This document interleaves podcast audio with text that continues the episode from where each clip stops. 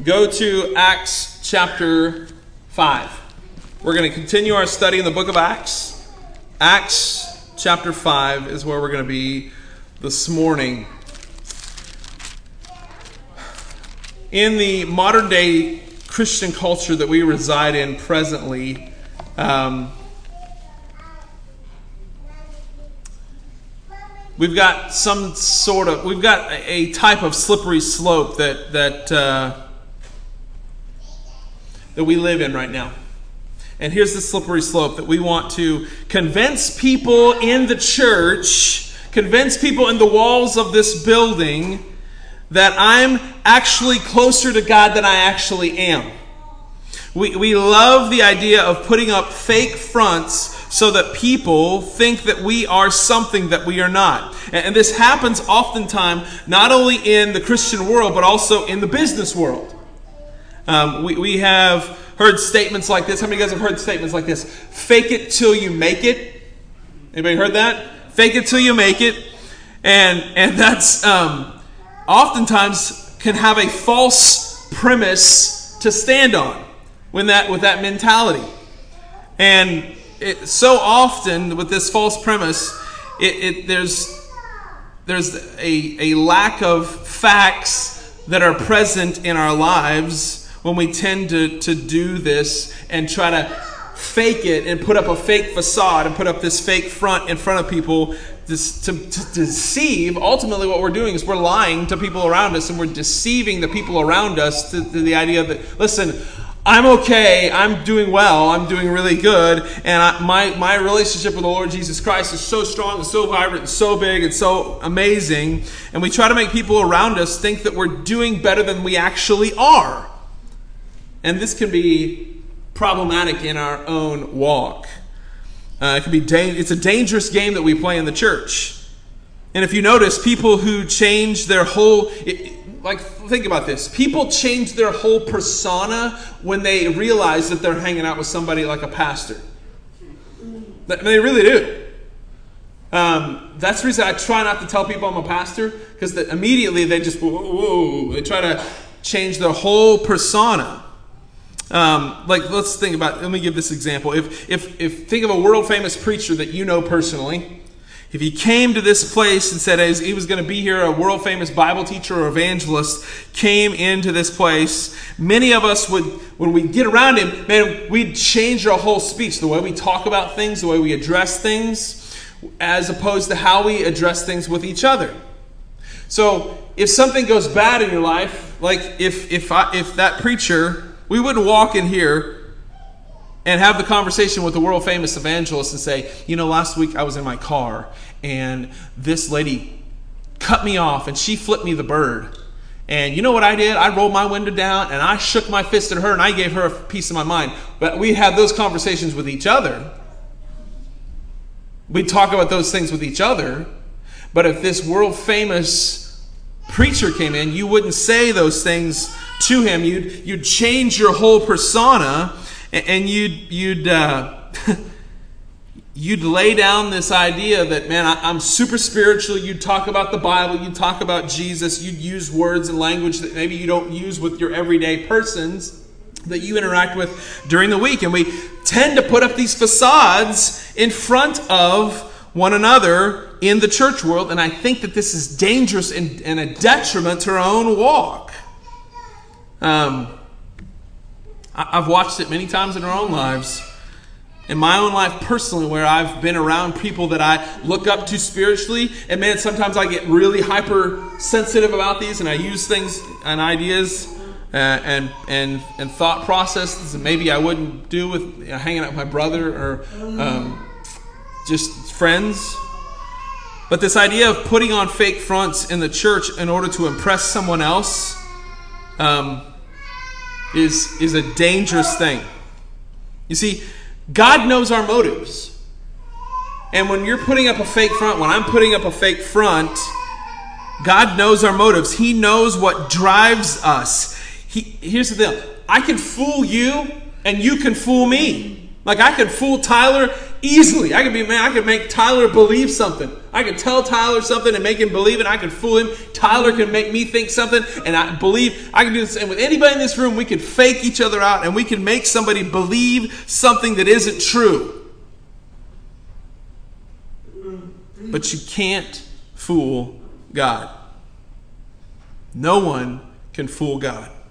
He tears down every facade, every fake front, and knows exactly who you are and why you do what you do. He knows the intentions of your heart. First Chronicles chapter 28 verse 9 says, "As for you, my son Solomon, know the God of your father and serve him with your whole heart and a willing mind, for the Lord searches all hearts and understands every intent of the thoughts. If you seek him, he will let you find him, but if you forsake him, he will reject you forever.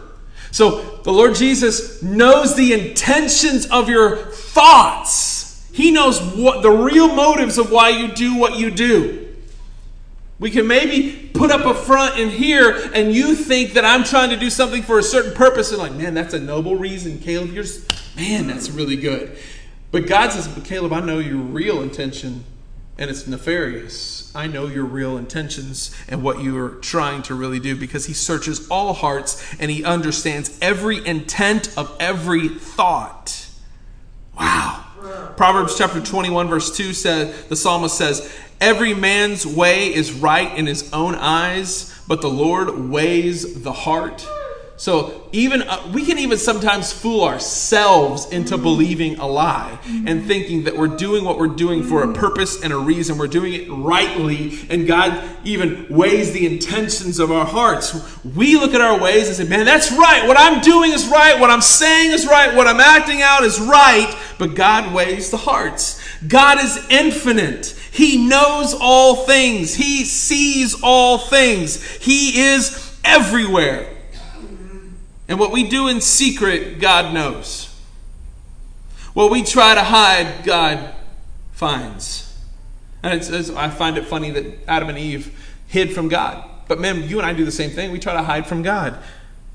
Trying to hide from, trying to hide our sin from God is an, is the ultimate act in futility. It is a waste of time to try to hide your sin from God because God knows your sinful thoughts. He knows your sinful actions. I don't care if you're in a deepest, darkest part of your house with the lights turned off and the covers over your head. God still knows where you are.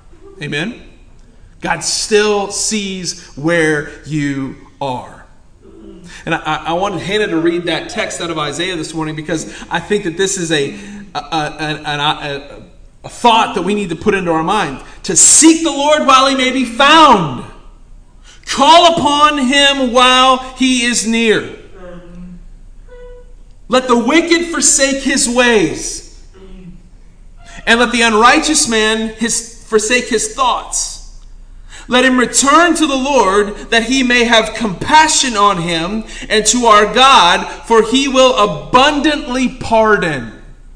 Like, here's the the mind boggling thing is that God loves us. We sang Jesus loves me this morning. And man, I'm telling you, He is here this morning, and there is an abundance of pardons available to you. But the idea here is you've got to seek the Lord while He may be found. And let me tell you, there's coming a day when the Lord is not going to be able to be found.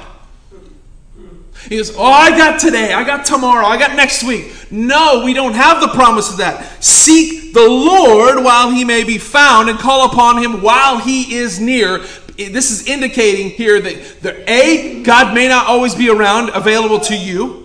He may not be able to be found, and he may not be close to you all the time. You better find him while he's near and find the, the, the comfort of his, his kingdom now as opposed to later. Don't wait to repent. God's mercy is available, yes, in this moment, but it might not be forever. Like, this is the ultimate deception of sin is that, man, I've got this. I, I don't have to worry about tomorrow. I know God's. God's always, I mean, God's always going to be merciful. I can, I can, I'll sin now, and I'll repent in a couple of weeks. Maybe. Maybe. Don't wait to repent. God's mercy is available right in this moment. Find God's grace to be present and available now in your life because it might not be later. So, that being said, this was just the introduction. That being said, um, last week we saw in Acts chapter 4 that Barnabas sold a piece of land. Remember? He sold that Barnabas was the son of encouragement. He was the guy that encouraged those around him. So he sold this parcel of land. In fact, I'll just read the text. Acts chapter 4, verse 36 says, Thus Joseph, who was also called Barnabas, he was called by the apostles Barnabas, which means son of encouragement. He was a Levite, a native to Cyprus. He sold a field that belonged to him, and he brought the money, the proceeds, and he laid it at the apostles' feet. So we, we see that he laid this money, this offering at the apostles' feet in order that the church would be able to take that, those funds and use those funds to help those that were in need. Well, when this happened, the people in the church took notice. The people in this community took notice. And I'm sure that there was a lot of, oh, Barnabas, thank you so much for your gift. Thank you so much for taking care of us. And, and people, even in this day, we do that. When people give large uh, sums of money, we just, oh, thank you so much for giving those funds. Thank you for helping us out. Thank you for doing these things. Well, this happened in this text. The idea was hatched between two people, a husband and wife. A husband and wife saw what had happened with Barnabas, and the idea was hatched between the two of them. And the names of these two people were Ananias and Sapphira, as a husband and wife. And upon face value, it seemed that what they, what they did was okay. Let's read the text um, Acts chapter 5, verse 1. But a man named Ananias, with his wife Sapphira, sold a piece of property, and with his wife's knowledge, he kept back for himself some of the proceeds and brought only part of it and laid it at the apostles' feet. Seems legitimate, right? Seems okay, right? It seems like it's it's going to be okay. It seems like uh, upon face value that what he's done is okay, but he laid this land, this proceeds for this land, at the apostles' feet. And he kept back a little bit for himself. Well, why, why couldn't he do that? Why, why couldn't he have kept a little piece for himself? They may have needed the money to take care of their bills or something like that. James chapter 1, verses 14 and 15 says, But each person is tempted when they're lured and enticed by their own desires.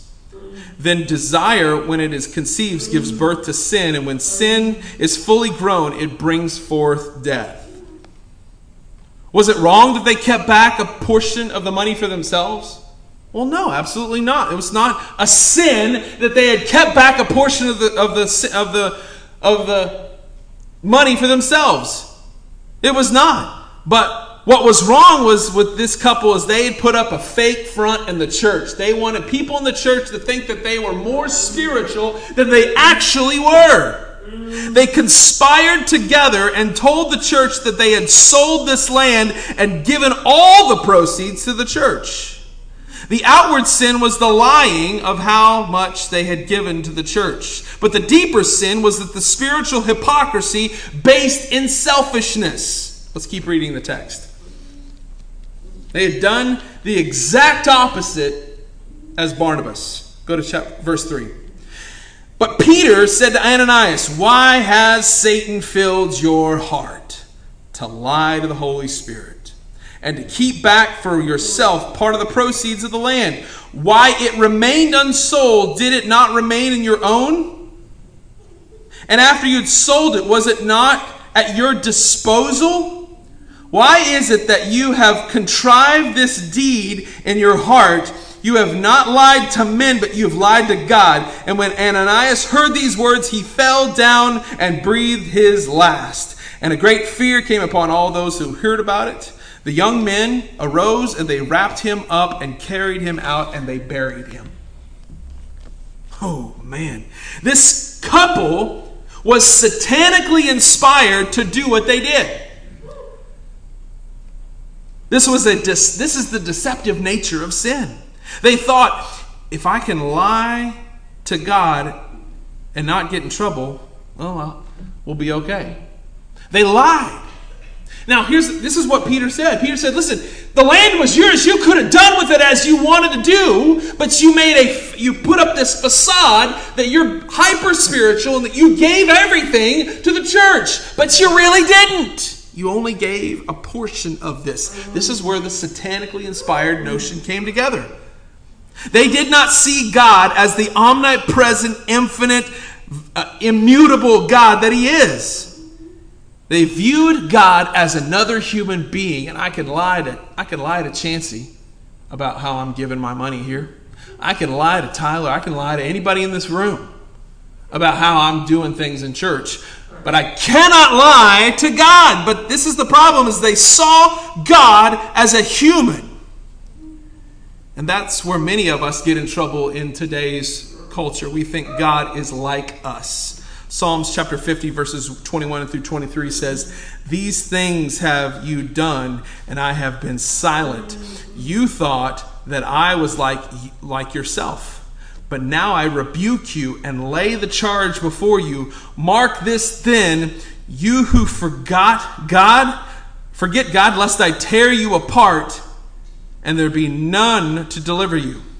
The one who offers thanksgiving as a sacrifice glorifies me. To the one who orders his ways rightly, I will show salvation of God.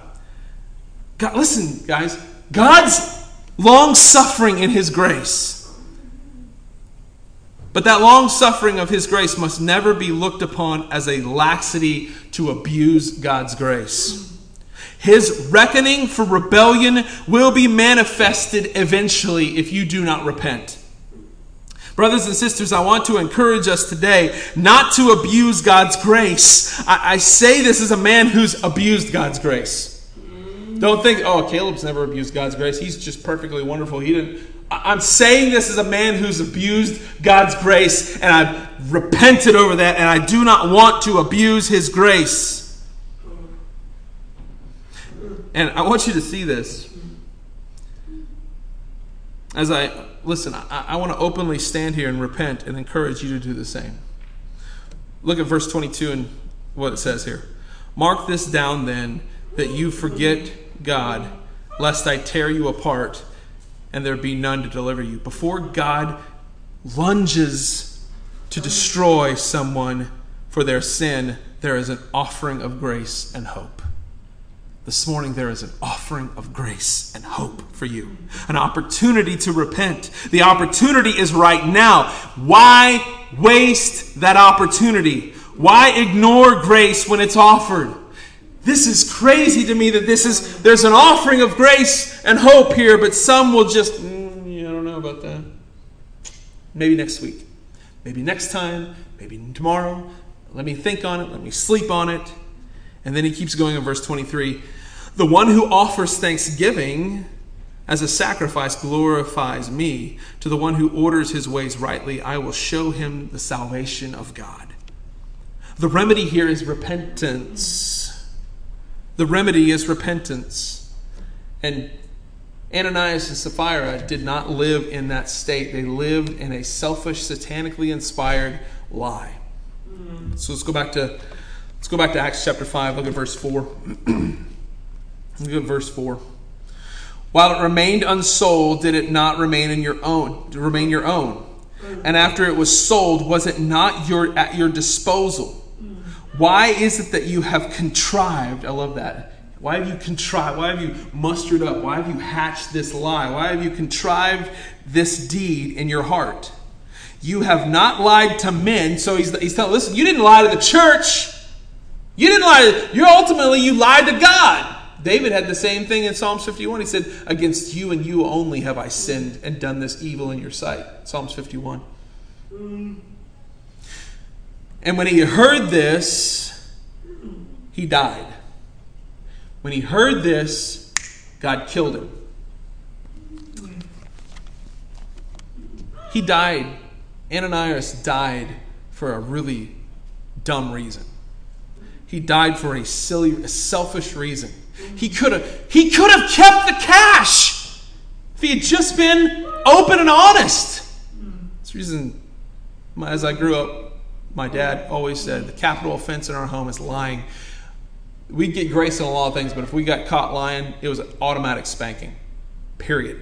You lie to me, you steal from me. If you steal from me, you'll kill me. The ultimate sin in our house was a lie. They died for a silly reason, trying to hide their sin from God. When in reality, they didn't even need to hide it. They could have said, listen, church, here's the deal. I sold the property for $150,000. We're keeping 50 for ourselves, but we want to we want to give you guys 100, but we're keeping 50. And you know what they would have said? Thanks. That's awesome. Because that's what the text says here in verse 4. While it was yours to do with it at your disposal, you could have done that. But what you said is, oh, we sold the land for 150,000. We're giving the whole, all of it to the. You sold it for 150. You kept 50. Said, oh, we only sold it for 100,000. We're giving you all 100,000. They lied. They lied.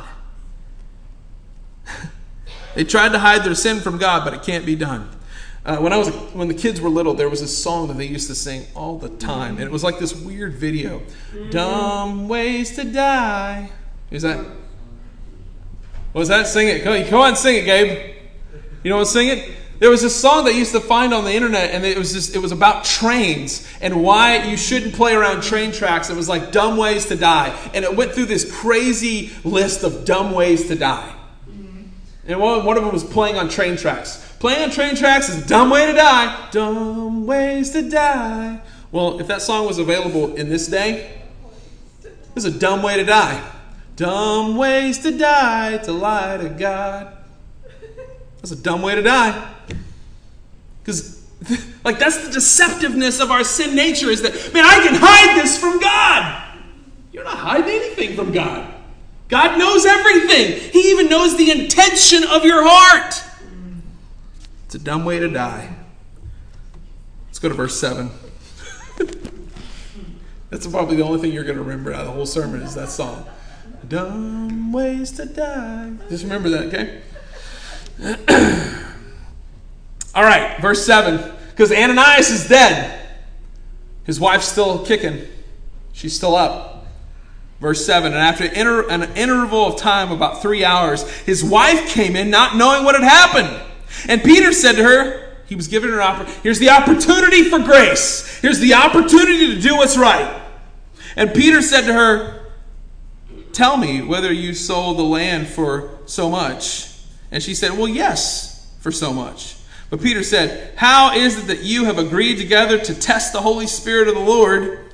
Behold, the feet of those who have buried your husband, they're at the door, and they will carry you out. And immediately she fell down at his feet and breathed her last.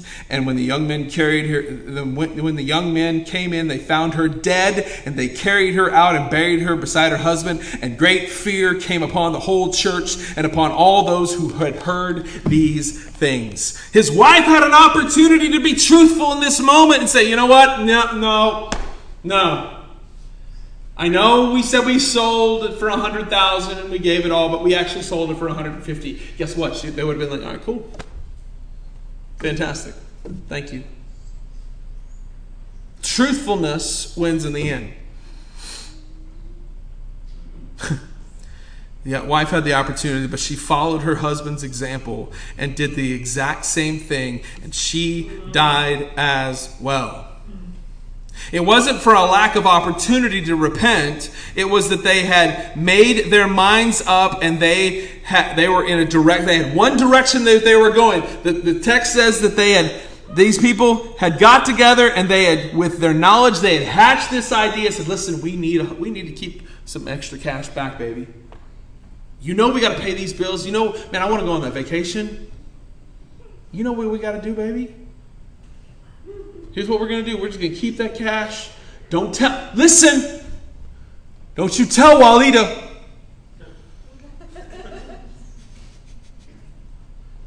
Here's what we're going to do, baby.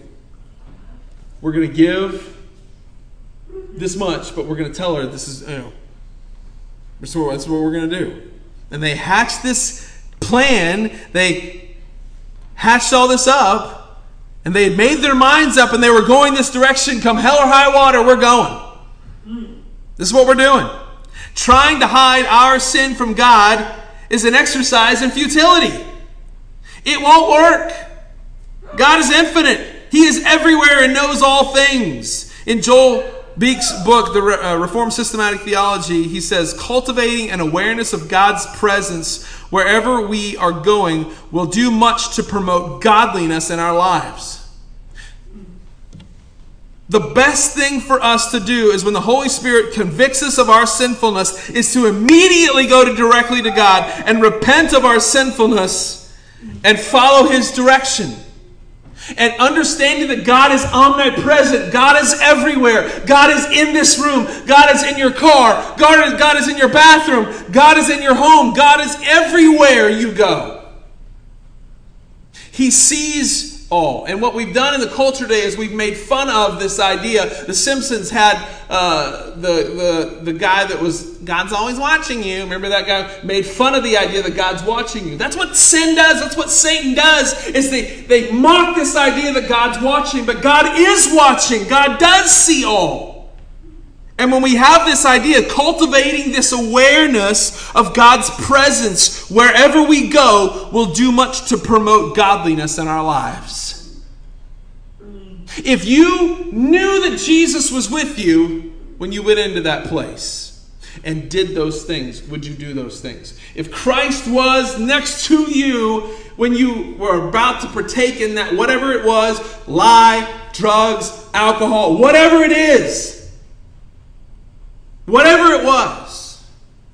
If you knew, well, Jesus is here with me. Listen, we're not going to do this today. Christ is with me. Jesus is with me. I, nope.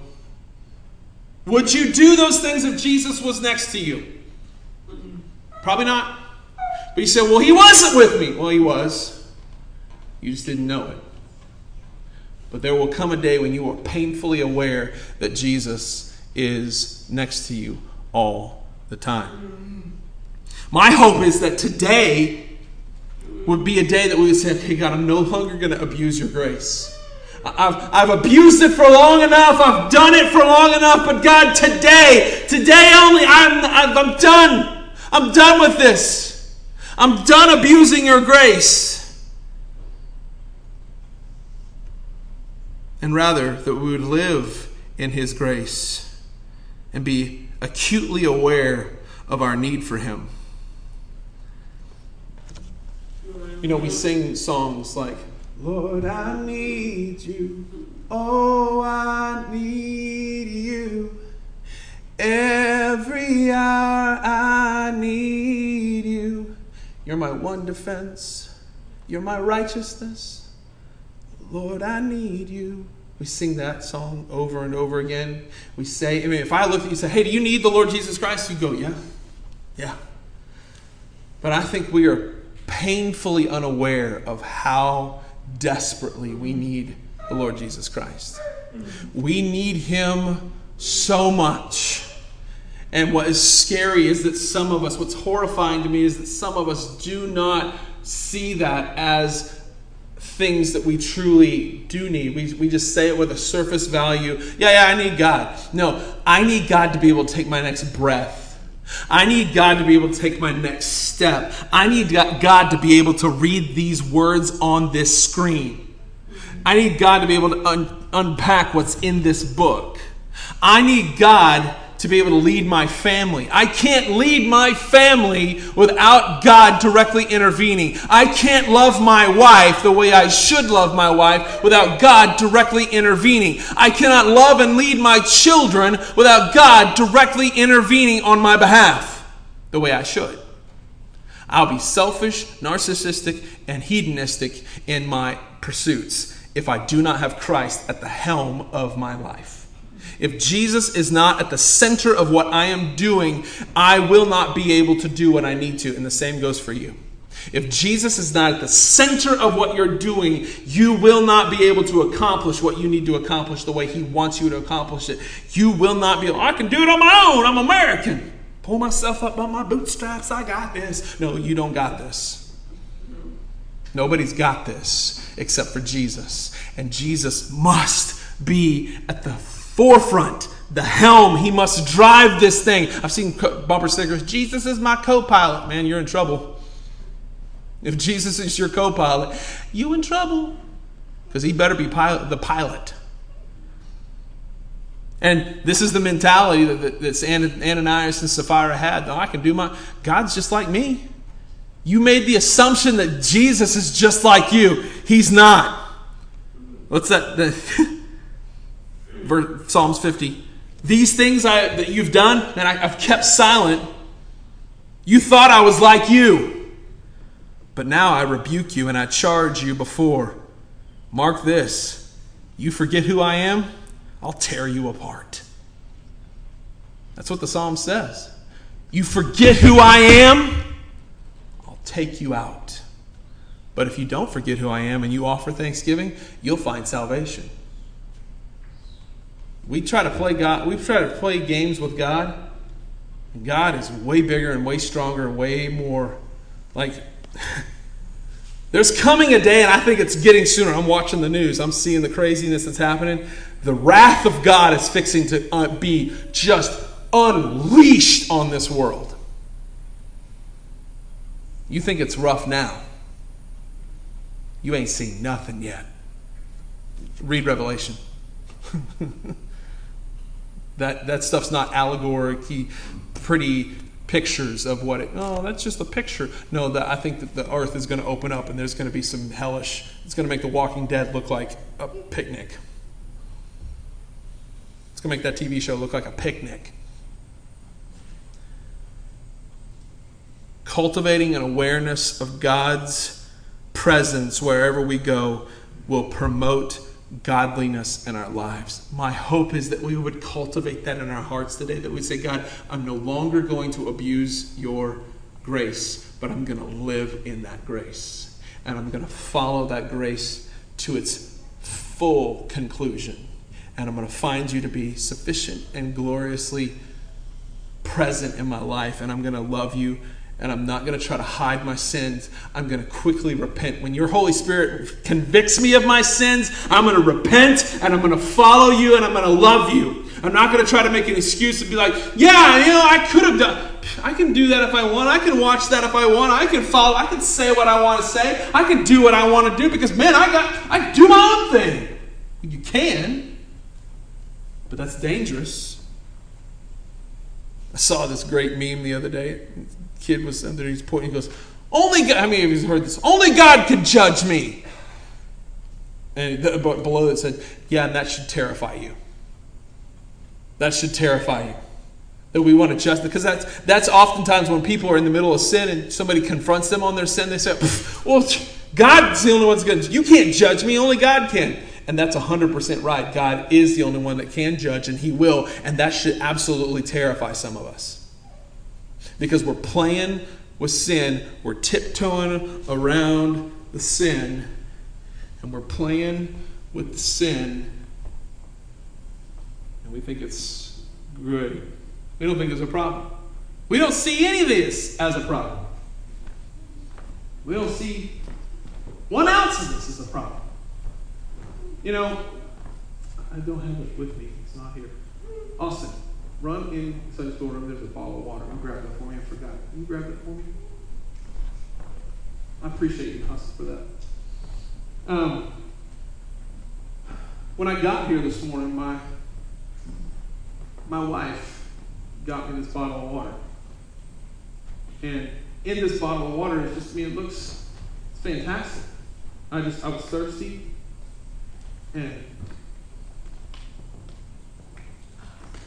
Man, it's good. But what she didn't tell me was that she put some cyanide in this water before she gave it to me. But man, it's really good. It's got a little lemony zest to it. I don't know. Now, if that was true, some of you would be like, Caleb, what are you doing? That's so stupid. That's a death sentence. Cyanide will kill you. And you'd be right. But you know what some of you are doing? You're playing around with sin like it's a bottle full of cyanide filled water, and you're just enjoying it.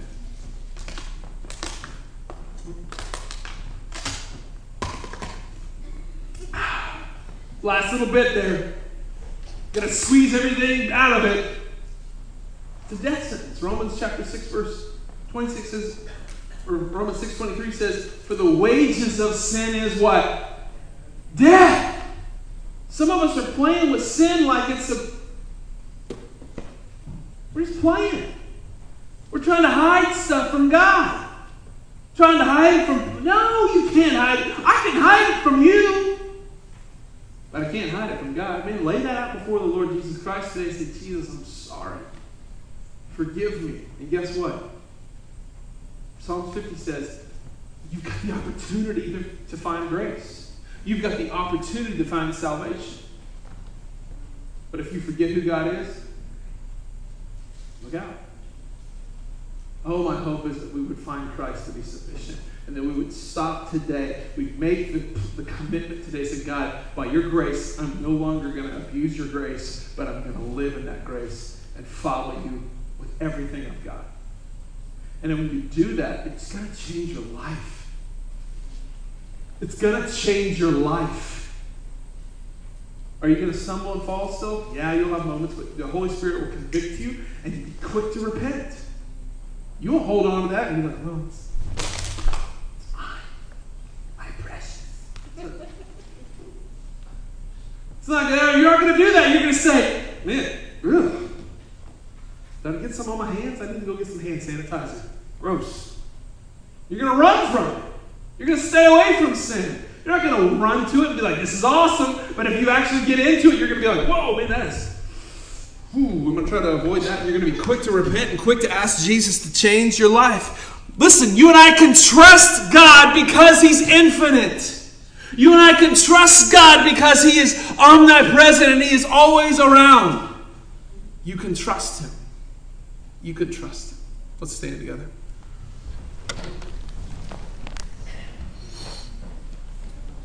Oh, that you'd find Him to be faithful today. Oh, that you'd trust Him today. Let's pray. God, I come before you as a treasonous human being who has committed sin, who has done evil in your sight.